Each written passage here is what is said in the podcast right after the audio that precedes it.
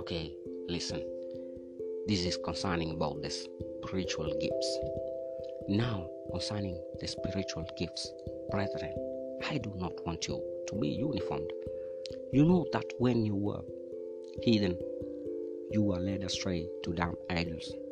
However, you may have been moved.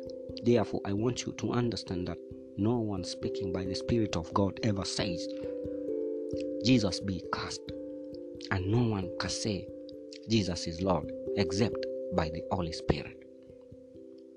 Now, there are varieties of gifts by the same Spirit, and there are varieties of services by the same Lord, and there are varieties of workings, but in the same God who inspires them all in every one. To each is given the manifestation of the Spirit for the common good. To one is given through the Spirit the utterance of wisdom, and to another the utterance of knowledge according to the same Spirit. To another, faith by the same Spirit. To another, gift of healing by the one Spirit. To another, the working of miracles. To another, prophecy. To another, the ability to distinguish between spirits. To another, various kinds of tongues. To another, the interpretation of tongues. All these are inspired by one and the same Spirit, who apportions to each one individually as he wills. For just as the body is one and has many members, and all the members of the body, though many, are one body, so it is with Christ. For by the Spirit, or rather by one Spirit, we were all baptized into one body Jews or Greeks, slaves or free, and all were made to drink of one Spirit. For the body does not consist of one member, but of many. If the food, foot should say, Because I am, a, I am not a hand, I do not belong to the body, that would make not, not make it any less a part of the body. And if the ear should say, Because I am not an eye, I do not belong to the body, that would not make it any less part of the body. If the whole body were an eye, where would be the hearing? If the whole body were an ear, where would be the sense of smell?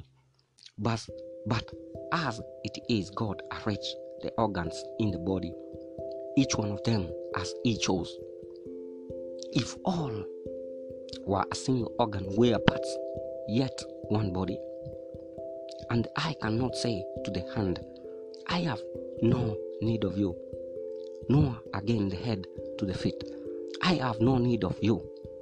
On the contrary, the parts of the body which seem to be weaker are indispensable, and those parts of the body which we think less honorable we invest with the greater honor, and our unrepresentable parts are treated with greatest modesty, which our which our more presentable parts do not require. But God has so composed the body, giving the greater honor to the inferior parts, that there are many, be no discord in the body, but that the members may have the same care for one another. If one member suffers, all suffer together. If one member is honored, all rejoice together. Now you are the body of Christ and individually members of it. And God has appointed in the church first apostles, apostles, second prophets, that teachers, then workers of the miracles, then healers, helpers, administrators, speakers in the various kinds of tongues. Are all apostles? Are all prophets? Are all teachers? Do all work miracles? Do all uh, uh, possess gifts of healing? Do all speak with tongues? Do all interpret? But honestly, desire the highest gifts, and I will show you you a still more excellent way.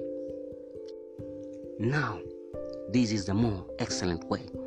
If I speak in the tongues of men and of angels, but have not love, I am a noisy gong or a clanging timbre.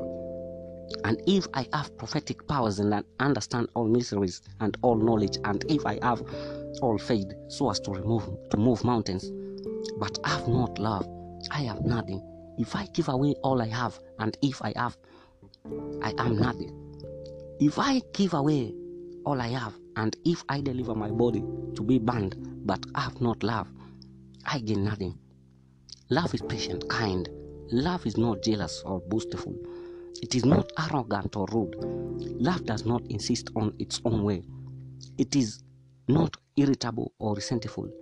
It does not rejoice at all wrong, but rejoices in the, in the right. Love bears all things, believes all things, hopes all things, adores all things. Love never ends. As for prophecies, they will pass away. As for tongues, they will cease. As for knowledge, it will pass away. For our knowledge is imperfect, and our prophecy is imperfect. But when the perfect comes, the imperfect will pass away. When I was a child, I spoke like I spoke like a child. I thought like a child. I reasoned like a child. When I became a man, I gave up childish ways. For now, we see in a mirror dimly, but then face to face. Now I know in part, then I shall understand fully, even as I have been fully understood. So faith, hope, love abide. Those three, but the greatest of all this is love.